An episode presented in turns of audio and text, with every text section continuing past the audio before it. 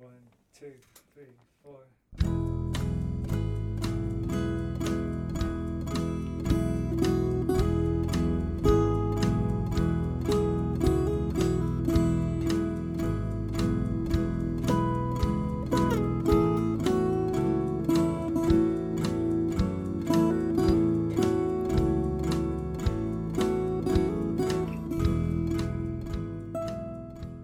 You are listening to Skylight, the Skylight Books podcast. Skylight Books is a general interest bookstore in the Los Feliz neighborhood in Los Angeles. You can shop with us from 10 a.m. to 10 p.m. or visit us online 24 7 at skylightbooks.com. Follow along at Skylight Books Instagram and Twitter. You can subscribe to the podcast on Podbean, iTunes, and Spotify. Thank you for listening, and now on to the episode. Hello, welcome to the Skylight Books virtual stage. Um, we're so happy to be here with Writer's Block to celebrate the launch of The Morning Star by Carl Ove Knausgaard, and he's going to be in conversation with Brandon Taylor. Welcome, both of you, to the screen. Um, I am going to let the two of you take it away. Thank you so much for being here, and uh, I'm looking forward to this conversation. Thanks, Maddie. I'm I'm also very thrilled to be here. I'm a tremendous fan. I'm such a I'm such a fan. Um, and when the opportunity came to talk to you about this um, brilliant new tome of yours, I said, "Are you joking?" Yes, immediately. I'm very flattered. Thank you. I'm a bit Um, embarrassed. Oh well, um, don't be. It's. A, I mean, it's a great book. It's so. It's so deeply strange. What a weird. It's such a weird book, and yet, you know, I was telling um, Maddie earlier. I was like, you know, I don't know what I thought it would be like when Knausgaard took on a genre premise, but like somehow this book is exactly that. It's exactly what you what what one would expect. Um, it's so it's so good and unsettling. Um, I'd like to start by asking you, I guess maybe more of um like a general or schematic question, and it's having to do with the scope of the novel. So the novel is, like many of your other books, quite long, and it sort of seems to encompass all of human existence, you know. Um, and yet at the same time, we encounter the characters in their smallest, most vulnerable moments. We seem to sort of follow them through the the mundane upheavals of contemporary life. And it seems like in all of your books, there's this this tension, this sort of paradox of a dual set of scales, both the cosmic and and and deeply existential, and also the deeply intimate and personal. So, what what is it about this tension that that that seems to compel you as a storyteller? Don't know, but it's it's very precise what you're saying. It's exactly it's exactly the the, the you know the place I'm I'm seeking for. Uh, I think it's it's just a very basic experience of where do you find the big existential subjects? Where do you find you know life? Where do you find death? Well, it's it's here where we are in the mundane, you know, and and I'm really. It was the same with my struggle. It's kind of the same, but this is this is this is also very different because it's got many different characters, many different voices, many different conflicts, but they're all very grounded. They're all very much in the world somehow. And then I wanted some kind of arc going over it that was that was different. That was kind of bigger. Um, and the difficulties is, is of course make these two movements merge and make them come together and because they don't really in life you know you have ideas and you have you, know um, thoughts and theories about everything but you don't it's not like you use them in your daily life it's it's something else and, and i found that very interesting that our ideals our views of the world doesn't really exist or doesn't really show themselves other than in bits and pieces. And, and that dynamic I found incredibly interesting. I mean, you know, I love reading philosophy, for instance, and I don't get much of it. It's like a calming place to be, but it's, it's, that never takes into my day-to-day experience, just does, doesn't exist in that, in that world. And, and this is also a book about different worlds, different views, uh, that I kind of the boundaries between them are normally very, very strict. In this book, they kind of dissolve and sort of move, and there's all kind of things. But you, but you're very right. That's the kind of central theme in, in almost everything I'm writing, and I don't know why. I mean, it, I feel like that is. Um, I feel like it's when I read your books. I, I, have this. I do have a similar feeling of when I read philosophy, or um, like this summer, I I undertook this ridiculous project to read all of Freud, and oh, I would, I would, project. it was a wacky but really illuminating. But there would be these moments where I would be like, "Oh, that is something true about my life embedded in these like this very dense and rich text." And it's like, you know, it's like the same way that when you describe a mountain in your works, you're like, "Oh, it's like a sudden encounter with this like deep." True fundamental eruption of meaning in the world and then you sort of go about your life um, and so meaning seems to be like these large topographical features of a landscape that we're moving through at all times and sometimes we encounter them but for the most part we're just too lost in the, in the forest Yeah. um, I do want to ask you about, as you alluded to, this book is unlike my struggle. This book is comprised. It's it's comprised of so many different voices and so many different narrators. We've got men, we've got women, we've got teenagers, we've got journalists and doctors. You know, you sort of cover this broad range of people in society. And I guess I, I, and they're all in the first person. I guess I wonder, did, was the book always this sort of chorus of first person voices? Was that always what you knew that you wanted this book to be? Yeah, that was the first thing I kind of knew about this book was that I wanted to acquire. I wanted many, Mm-hmm. many different voices. And in the end, it isn't that many. It's only nine. But you know, I, I- I imagine kind of even even broader. But uh, but yeah, I like that. I like that feeling of, of try that that's kind of the, the goal or the aim of, of writing is to get a choir of, of human voices and the interactions and the not interactions and the misunderstandings and the, all the restrictions and everything that is in between. Because in my struggle, I wrote that everything that's inside, you know, just like the world inside. But here it's the world inside, and then another world inside, and another world inside, and and I, I, I found, yeah, that was the base. That two ideas. It was many voices and and a star, new star in the sky. Wow. So that's kind of extraordinary that you, I mean, because when I think about like the, the sort of level of difficulty of things to write, this sort of like polyphonic, multi-voiced choir in first person and everybody is very different. Like that to me seems like one of the more difficult. Yeah, yeah, no, it was, it is, and I, and it's all written in my language. And the problem is, of course, do you believe in it? Do you think it? You know, it's, it's. Uh, the last thing I want the, the reader to think, oh, that's you know, that's the author, that's the author, that's the own variations. So I did discuss that a lot with my editor. If I, you know, to change the language more, but I decided no, I, I do it in the same language and, and kind of make the characters different anyway. So in the in the ways of thinking and in the ways of looking, and, and of course they're all me somehow. And that's that's the beauty of fiction, you know. You know yourself. You, yeah.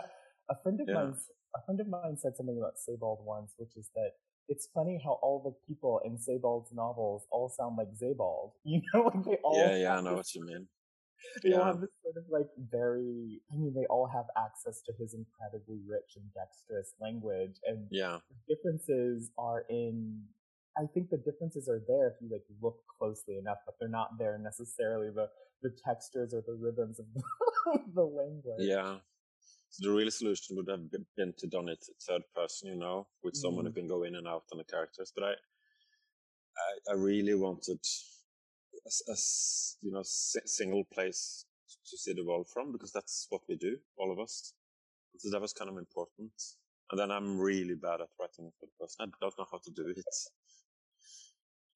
I feel like we're the opposite i have no idea how to write fiction in first person i'm like who Okay. is who is this I? I don't know what's going on. Um, but the first person in in your hands, especially in this book, it's it does seem to operate sometimes like a third person narrator because we get the characters, and the characters are often telling themselves a story about themselves. Yeah, no. In some sense, or, or they're sort of thinking very deeply about someone they're looking at, and so there is this incredible dynamic range in your in your your narrators that I found endlessly fascinating. Um, and and also it seemed to me like there would be these great tension points in the novel where a character would have like one active illusion about who they are and what they're doing. I'm thinking of Arne, the first one we meet, and he's got these ideas about who he is as a person and all this other stuff. And then the reader is watching him do all these horrible things, like erupt at his family and be a very cranky member of his family and all this other stuff. And so Yeah. there's like this level of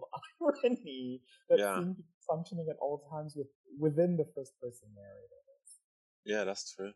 Irony is the, is the right word. Not irony in, in, in the opposite, but irony in, in distance. Mhm. Uh, um, even when I'm writing about myself, of course, it is that kind of, it has to be that kind of distance. So you are seeing the character from outside and from inside, more or less at the same time. I think. Yeah, and, and I think that it works. I mean, I think it works especially well in a novel like this, which is so much about the contemporary condition, because I feel like in the condem- in this sort of contemporary moment, we're we're all so well referenced now that we're we always have these sort of functioning illusions and and fake ideas about who we are and like how we're appearing to others, and with like social media, it's like even with Zoom, you're sort of watching a person, but like you're really watching yourself at the same time. Mm, yeah. Um, it is a terrifying, ironic age we live in. Um, I want to ask you about the this. I guess the second main thing that you had in mind when you set up your book, and that is the star itself, which um, which functions as a kind of unifying principle. All the sort of characters are are witnessing it come into being, and it's sort of the thing that we track um, across the book. Um, and the star also seems to unleash some kind of uncanny force in the world of the novel. Yeah. Um, and and I will say though that like even before the star is like fully present in the even before the star is observed, I'll say there is something quite uncanny happening in the novel. Like you could feel something was coming even before the star begins to pulsate in the night sky. And I wonder, like, what is it about the uncanny that that made you think like that is the thing that I want to sort of suffuse the book? This feeling of something dangerous or something hiding just beneath the surface of ordinary life. Yeah, no, that's that's that's kind of many things. I think uh, one thing is to see something that you simply don't understand. That is very threatening because we do understand everything and we know about everything and we have systems for everything. But if you know, if, if you see something you don't understand or some some creature that's not human and not animal or something, that is incredibly uncanny. Um,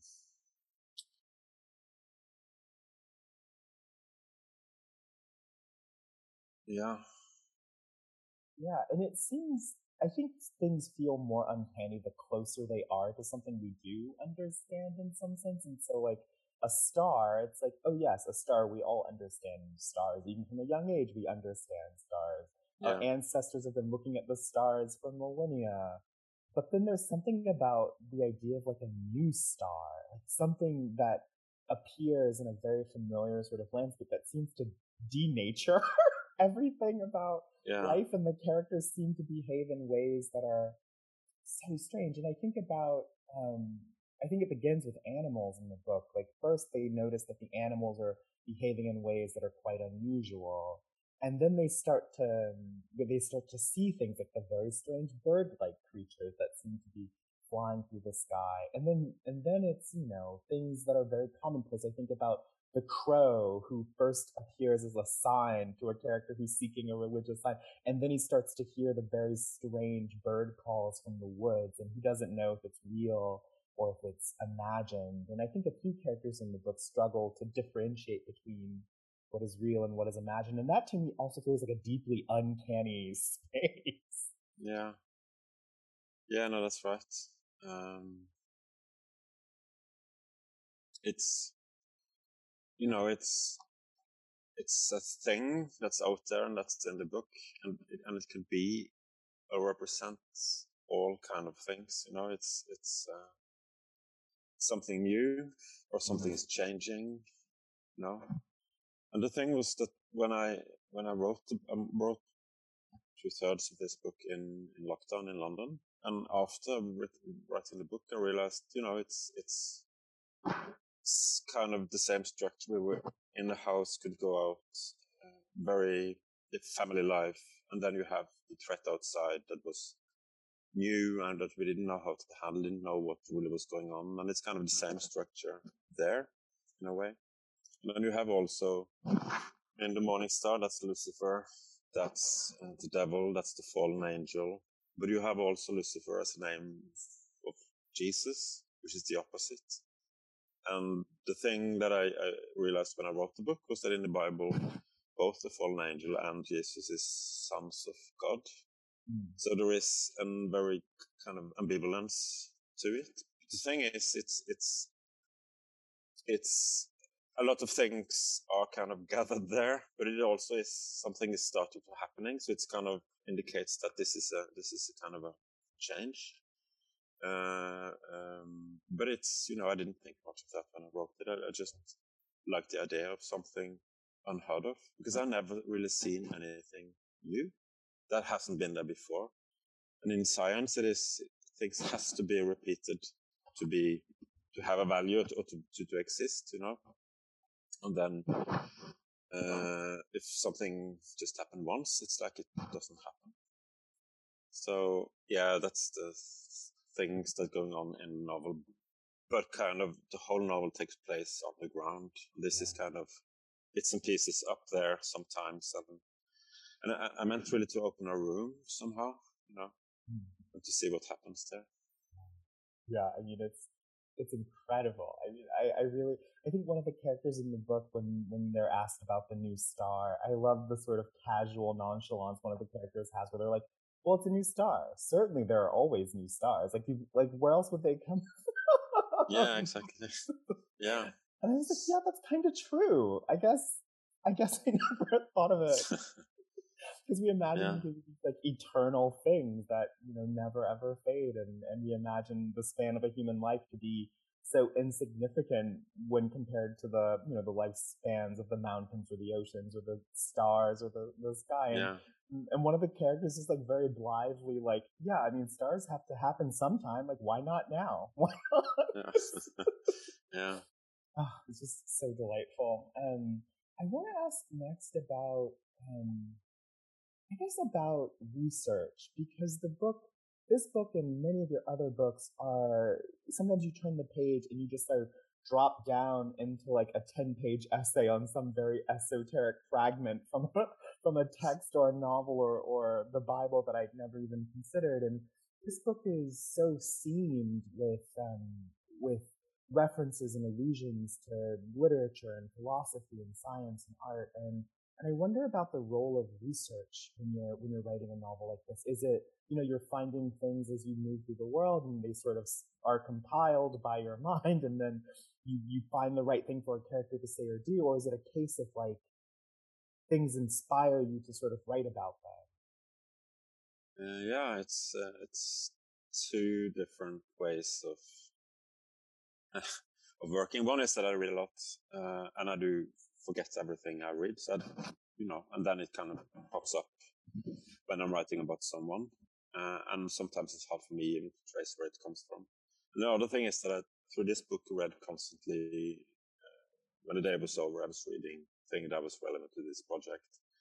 Kind of piled up a lot of, lot of uh, direction and information. And there is a long essay in there about death, which is kind of I read incredibly much about uh, what do you call it in English? The afterlife, the death realm, the, um, you know, yeah. Uh, yeah.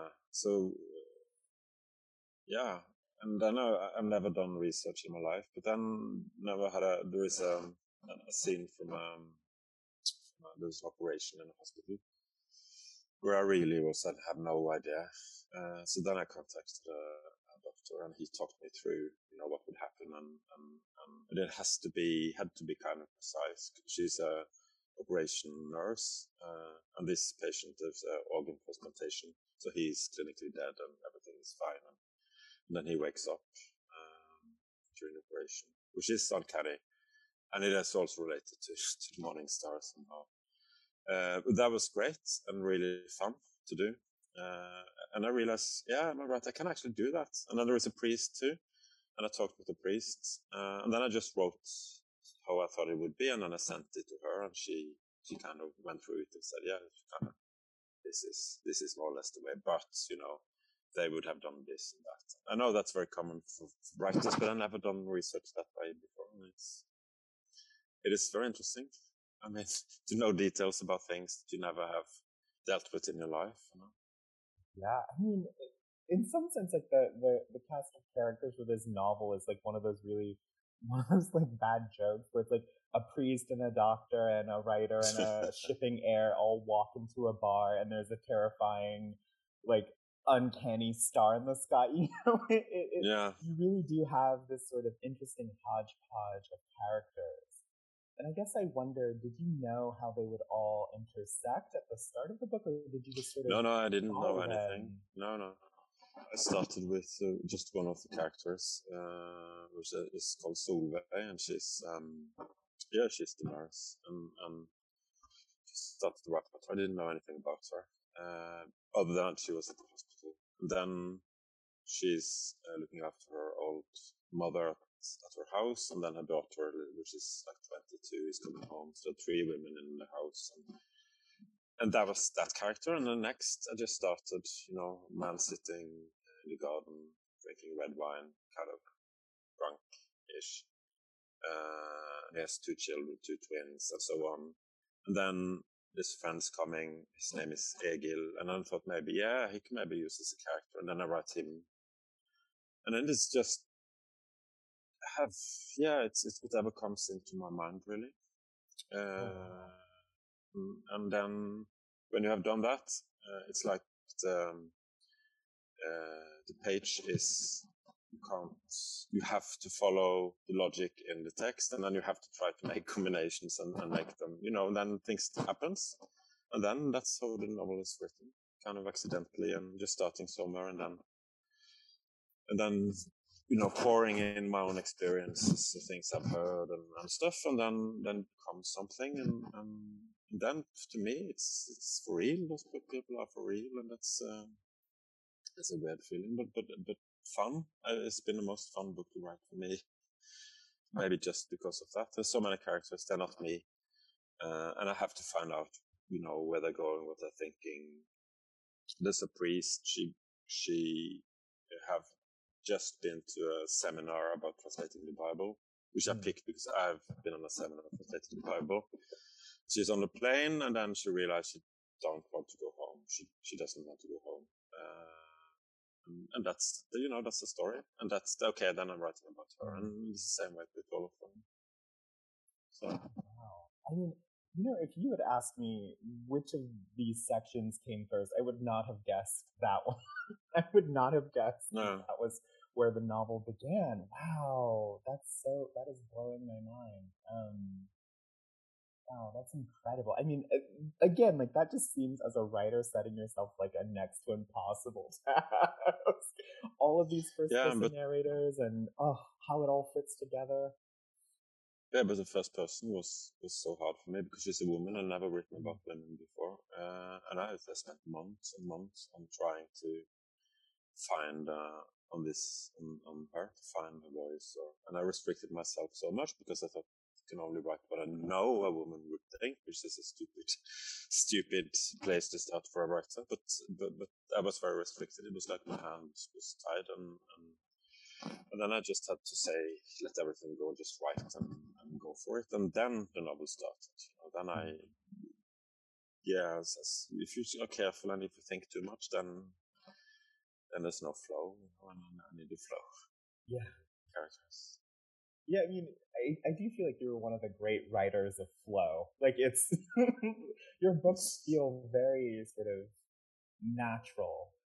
Why are there motorcycles in New York City? But yes, your your your novels feel very in the flow, very natural, very fluid, and you know there is something kind of of course the book is like very like tightly structured and tightly connected but part of what felt so compulsively readable to me was like i didn't know what was going to happen next i didn't know who was going to come next and and yeah. as the connections start to click into place then it's there's another level of pleasure in the reading i think uh, i think the reason I'm, I'm very happy that you're saying this, but I think the reason is that I didn't know. So, so when the write, I'm always at the same point as the reader in the text. You know, what's going to happen now? I have no idea. Um, so th- I think that curiosity kind of is, it must be in the text somewhere because I'm, I'm very curious what, what will happen or whether we go with this book, you know. Yeah. I mean, it's, it's, you go to some truly startling places, you know, and like people die in the book. Like things are brutal and strange and they get darker as the book goes on and, and you're totally right in that the book is full of surprise, and as a reader, nothing ever feels like foreordained in a sort of heavy-handed way. Like when you find a terrifying thing on page whatever, it's like, oh my god, like I did not see it coming, and yet, of course, it was always there.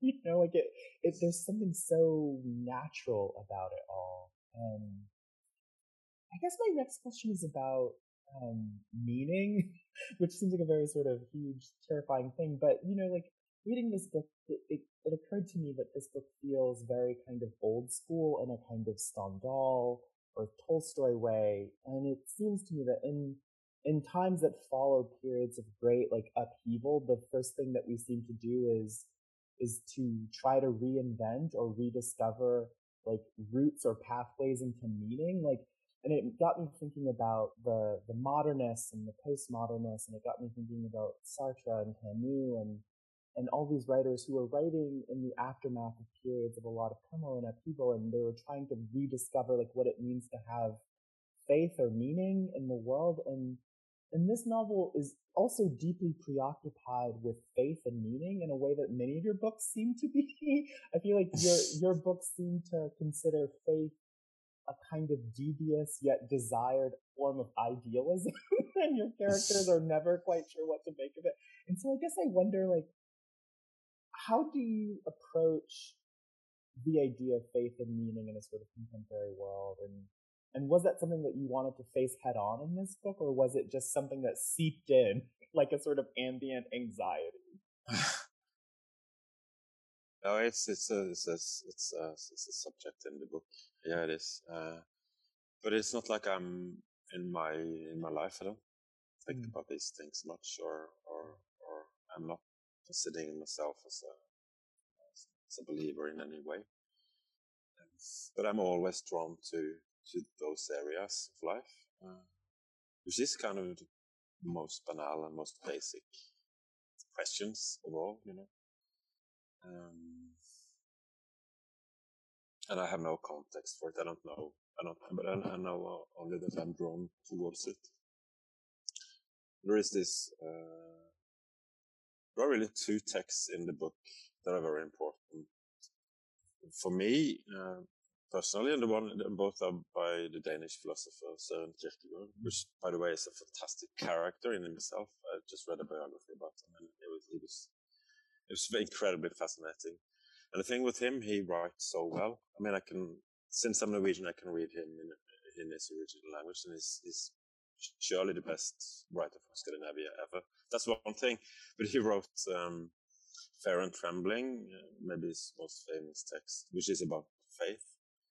Uh, uh, and he also wrote a text uh, that's called uh, Lily on the Field, Bird in the Sky or something, which is a sermon. And they're very different, uh, and they they have a, a, a view of faith very differently. But in this novel, I kind of one of the characters is called Egil. He's um, he has a kind of experience of the divine in Norway in present time as something otherworldly, as something you know, he turns his back to society, turns his back to his children, turns his back to everything, and God is something out there, something you know, cosmic or or something uh, you can't understand, but it's very powerful to him. Uh, and then you have another Christian character, which is, which is the priest, but her Christianity is almost the opposite. It's in between people. It's about mercy. It's about togetherness. It's about um, she thinks God is, you know, Jesus. I mean, is a radical, a radical figure if you if you really think what was going on and so on. So so you have one inside the social sphere and one outside of it. And that's something I, I realized is, is Fear and Trembling. One of the basic story, the basic story to try to understand is is Abraham wanting to do or commanded to sacrifice his son Isaac. Uh, and that is, you know, how is that possible? And so what, what does that take? And, and in the end, he, he doesn't sacrifice it. And then I read a, a lot of kind of feminist theology when I was doing this, when I was working with this priest. And there is another story in the Bible never heard of even, where there is a man who, who, uh, who promised God if this happens, he would sacrifice his oldest child. And that's a girl, and, and he he has to do it, and, and she is sacrificed. So you have you have one story that's kind of very important, and everybody knows it, and then you have another one which is basically the same, but no one has heard about. So that polarity is is, is in the novel. And there's a lot of things like that that the novel discovers because I didn't know it before. And it's just I don't know the relevance. I don't know relevance to our time. I don't know relevance to me. I don't know relevance, but it's it's like it's the book that's thinking. So so I just go with it and and see see what happens, see what it is. Yeah, I mean it's. I mean, but that's one of the great pleasures of the book is its ability to sort of go seemingly far afield of of what what would be the sort of ostensible focus, which should be in every other novel would be the sort of morning star in the sky. Like that would be the thing that governed any other book. But this book sort of roams far afield and, and it follows the characters into these incredibly moving crises of of faith and not just in a religious sense, but like their faith in God or like their faith in the idea of family or their faith in their creative work or their faith in their scholarship or like their their faith in themselves and all this other stuff like all of these characters are in these different crises of what it means to be alive and for our life to have meaning. And yeah. the book doesn't elevate any crisis over another but it's saying like these people are all lost you know these people are all lost in in some way. And and and what's so moving about the book is that we we find them all. We sort of sit with them and they're they're sort of lost in the woods and we move on to the next one and the next and the next. And it the cumulative effect is that it is this incredible panoramic of our contemporary moment without anything feeling too forced or sort of imposed upon them. We're just watching people grapple with in some ways like the eternal question yeah, the, the sort of eternal question, which is like, what is it to be alive? And that mm. to me seems like a terrifying question to take on yeah. in, a, in a novel. yeah. So how and why? Why are you so compelled by this question of what does it mean to be alive? Yeah. Well, I can't really answer that. I don't know, but I'm, I'm it's a that is, you know, in everything I read, in everything I I'm looking for, in every everything that's that's what it is about for me. That's what I'm. I, I don't know. It's the I can't really explain why. I mean, I, I think you know, doesn't everyone? Yeah, I think so. But maybe, yeah. I, think, I don't know. I've, sorry. No, I mean, I think the answer probably that there is no answer. you know, the sort of yeah, yeah. The, answer is in the asking, probably, right? I mean, I think yeah. about that that moment where the priest is, you know, she's just she's gotten home and she's wandering the street and she's so overwhelmed and she she drops to her knees and she's like, God, I'm in crisis. You know, that that yeah. moment of and and I do think that there are all these moments in the Bible where a character like a person in the Bible just will sort of say, I am in crisis. you know, there are all these moments in the Bible where a person is saying, is asking, you know, for anything. Yeah. And they don't even know what they're asking for. They just need a sign. Um, and I feel somehow that that is what I mean, like that's what great art does is it sort of recreates that feeling of asking the, the sort of great wide cosmos and not knowing what you're going to get in return. No, exactly. um, I guess my final question is, I guess my final question is, it has to do with, um, we've maybe answered this obliquely, but it has to do with genre and and form. So the book is full of the book is full of homages and references to different genres. So there's of course suspense. There's a there's some moments where like I was watching a really great like Scandinavian noir um, TV show in some parts. You know, it's got detective, it's got hard boiled mystery, it's got horror, it's got suspense and supernatural. Um, and I guess I wonder about the role of genre in the work and what was it about bringing those elements into the into the story that appealed to you or was it just i wanted to put a weird thing in the book and see how it destabilized orderly life mm. so there is a kind of a, a, center in the book that i that i knew of from the very beginning and that's there is a killing in the forest outside of the city with three young members of a death metal band are kind of mutilated and, and killed in the most brutal way, like a slaughter. And there is one of them that is on the loose. He just has run away, and he's kind of running through the book to almost all of the chapter. He is somehow running, and I and I knew about that, and and and I didn't know how to deal with it because I never written anything like that at all. So I just took what was available that was a police scene. That was a journalist who's trying to to get there, and and and and that journalist in, in himself was very is a very fun character for me. It's, it's, a cultural journalist who really hates culture. He wants to be a crime writer, and he gets this case. You know, so there's a bit of comedy in there. But then, why I did it? I I've when I grew up, I read so many you know crime novels, spy novels. I read everything, and I think it's in me so uh, when I when I came there, it was it was just I thought it was can I do this? Yeah, I'm allowed to do this. Yeah, I can do it. And it was just fun, you know. And and the other things, the horror things, and that was much more the book I had in the back of my mind when I started to write this was one of my all-time favorite books with it, which is Dracula, which I read when I was like 14 and 16 and 18 and 20 I really love that book, and and yeah, something of that is is kind of is in there.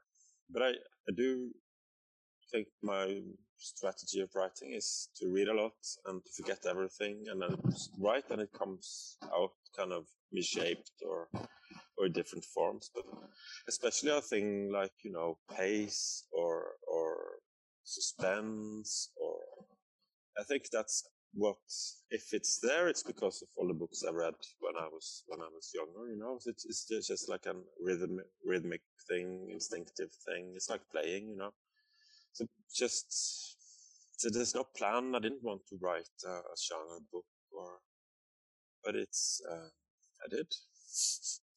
Yeah it's it's inflected. It's like an admixture right? Like it just sort of comes out as this alloy of all the different influences you you sucked up and, and and it does feel like a deeply ruminative literary book but it is suffused with all of these really great um all these really great things that make genre so interesting it feels like a deeply genre inflected very ruminative book and it made me think like oh i would love to read more of these kinds of books these books that are that are so deeply influenced by by what we consider genre elements, and yet they are the sort of quiet, deeply interior novels of, of ordinary life. And I was like, wow, this is such a um, perfect melding of the two things I love most in the world.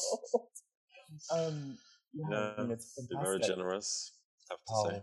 Well, I loved it, but um, I guess no. I have one more question for you, and it is a question that has haunted me ever since I read uh, this part of the book. But there's a there's a young character in the book, which is not a thing I typically associate with you, except for in certain books, certain books of the My Struggle series when you are quite young. Um, and I guess music is such an important part of your your work and, and oh, this book is no different. Music is almost a character. It tells us so much about the characters who are in the book.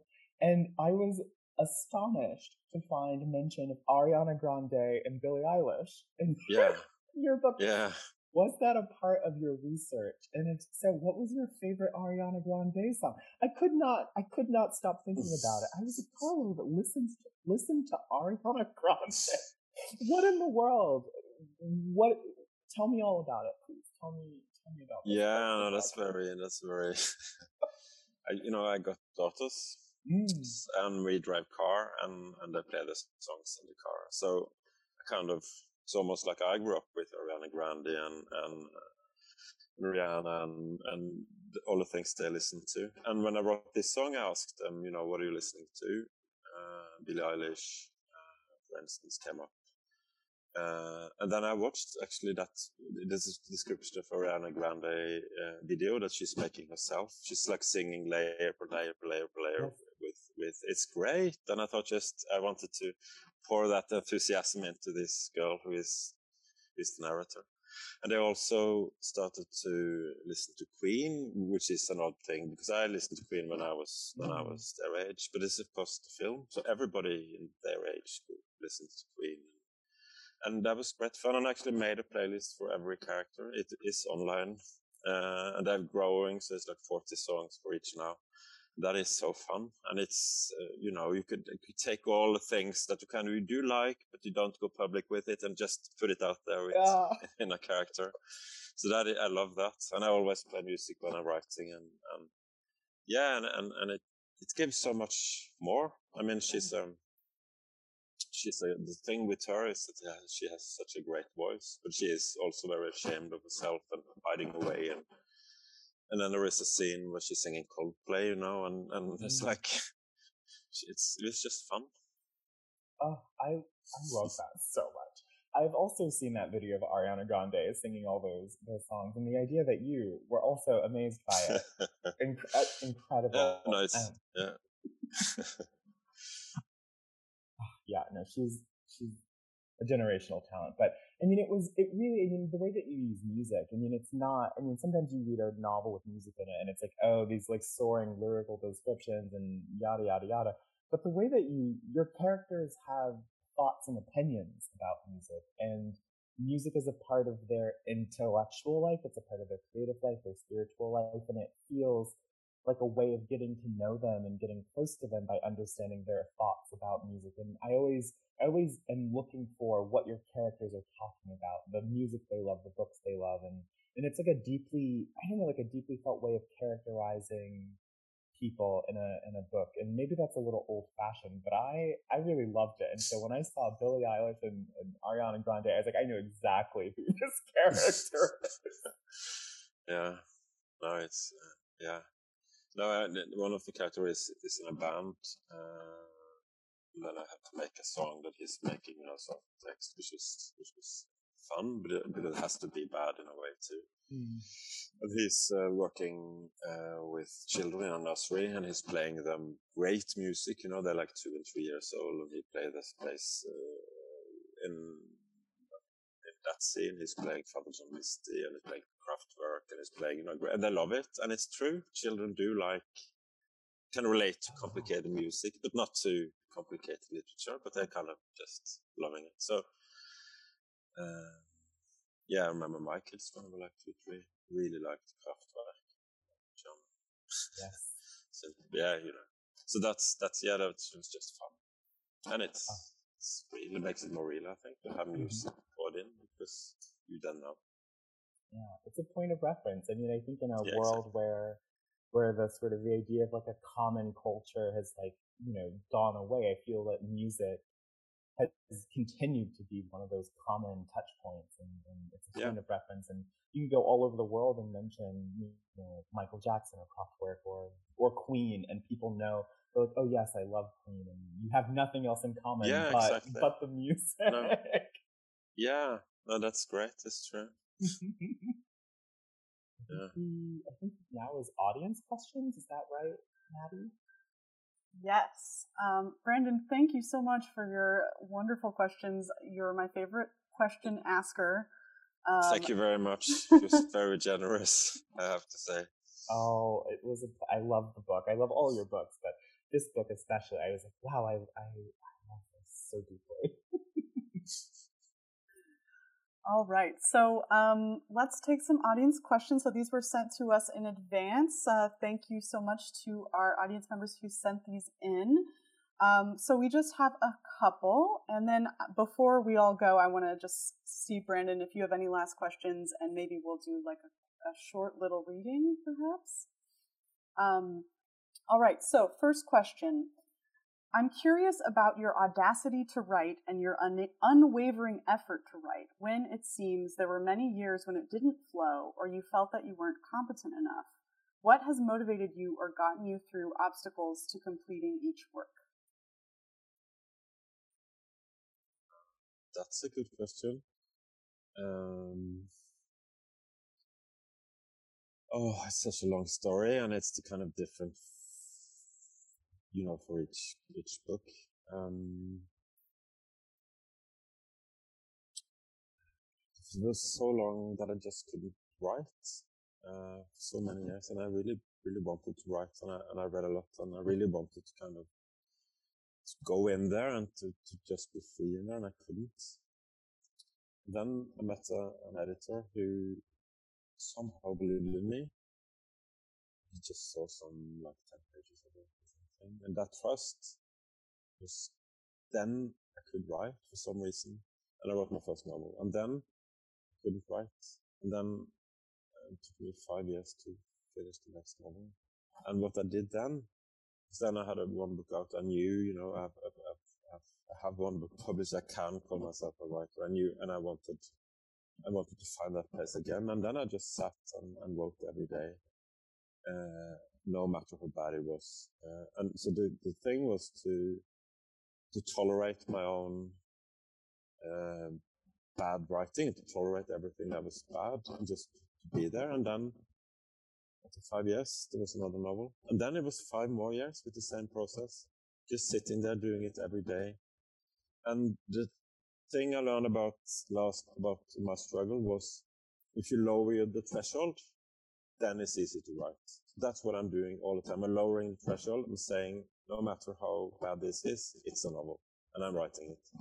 Then, if you, you go become free, and then then things happen, and then it's it's not bad, but it doesn't have to be really good. But it's it's just kind of just sit down and write. That's that's what I do, and with no no try to have no pressure.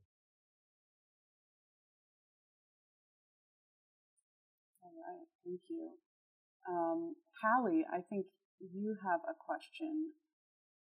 Take it away. Yes. Um, I just want to first thank you both for being here.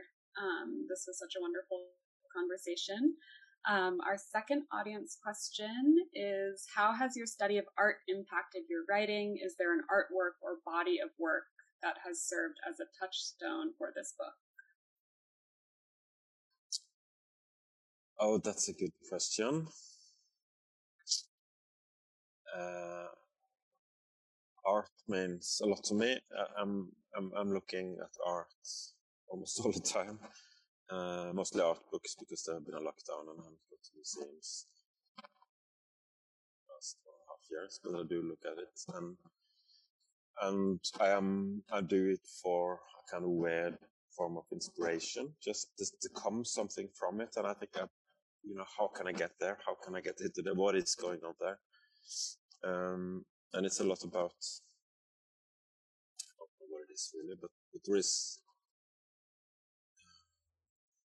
this book, I haven't, there's no specific work of art, but there is an artist that she made a Norwegian cover, uh, which is a painting by her. She's called uh, Mamma Andersson.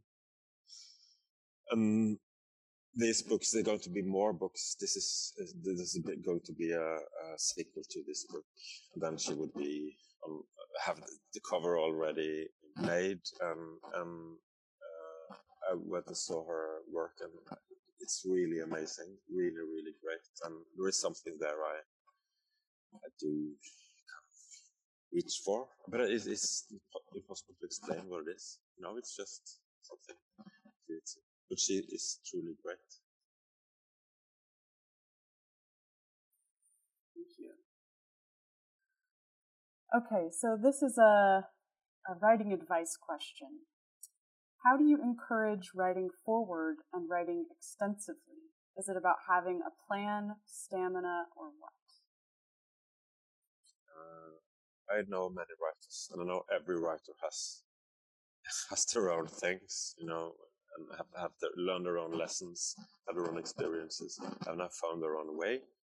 And I think that's kind of a key. You just have to find your way, your own way for me, it has been stamina. That's the only. It's not talent. It's stamina. It's just sitting there doing it, sitting there doing it, you know, and and waiting for a flow that maybe not never happens, but but, but that's what I.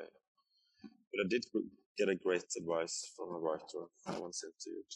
He's uh, one of my favorite writers. He's Norwegian. It's called Thure Erik Lund. And he, what he said basically is just accept everything, accept everything of what you're doing.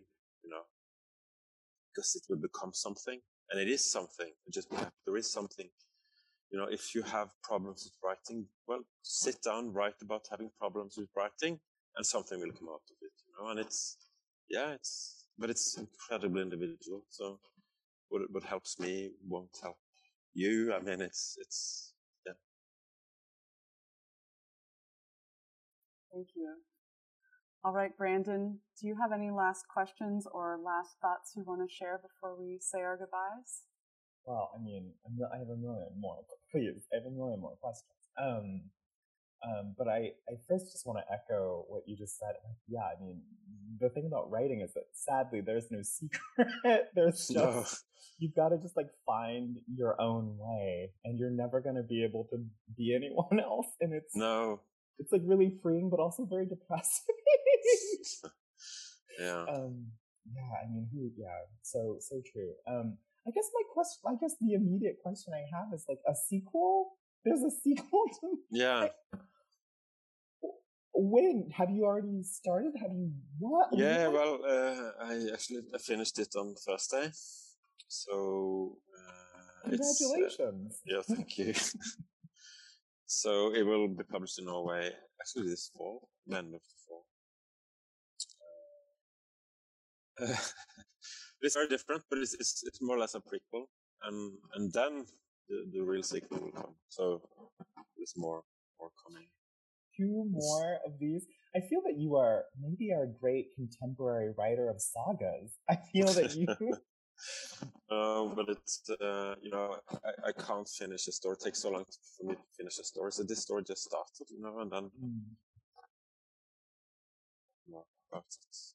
Oh, well, can't wait. I may have to learn Norwegian so I can, so I won't have to wait quite so long.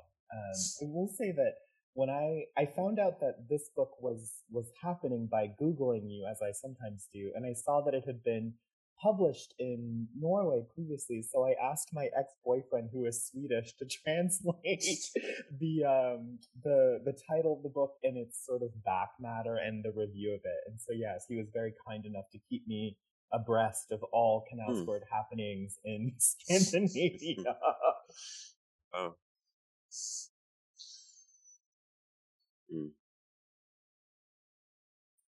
All right. Well, this has been just wonderful, a blast, a joy. Um, Karl Ove, would you like to close us out with a short reading? Yeah, I can do that. Um, Any suggestions? Yeah, just read the opening maybe, or yeah, that'd be great. Yeah.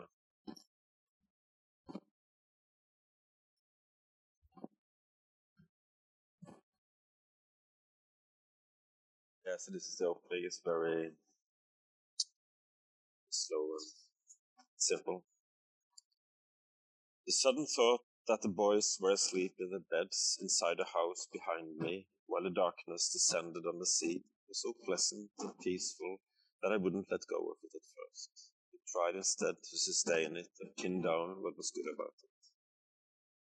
We'd put the nets out a few hours earlier. So I imagined their hands still smelling of salt. There was no way they would have washed them without me telling them to. They like to make the transition between being awake and asleep as brief as possible. At any rate, they would pull off their clothes, get under the covers, and close their eyes without so much as switching light off, as long as I didn't intervene with my calls for them to brush their teeth, wash their faces, fold their clothes up neatly on a chair. Tonight I'd said nothing, or they had simply slipped into their beds like some long-limbed, smooth-skinned species of animal. But that wasn't what I felt so good about the thought. It had been the idea of the darkness falling independently of them, that they were sleeping as the light outside their rooms retreated from the trees and the forest floor to shimmer faintly for a short while in the sky, before it too darkened, and the only light left in the landscape came from the shining moon, spectral in its reflection on the surface of the bay. Yes, that was it that nothing ever stopped, that everything only went on and on. Day became night, night became day, summer became autumn, autumn became winter, year followed year, and they were a part of it. At that very moment, as they lay sound asleep in their beds, as if the world were a room they visited.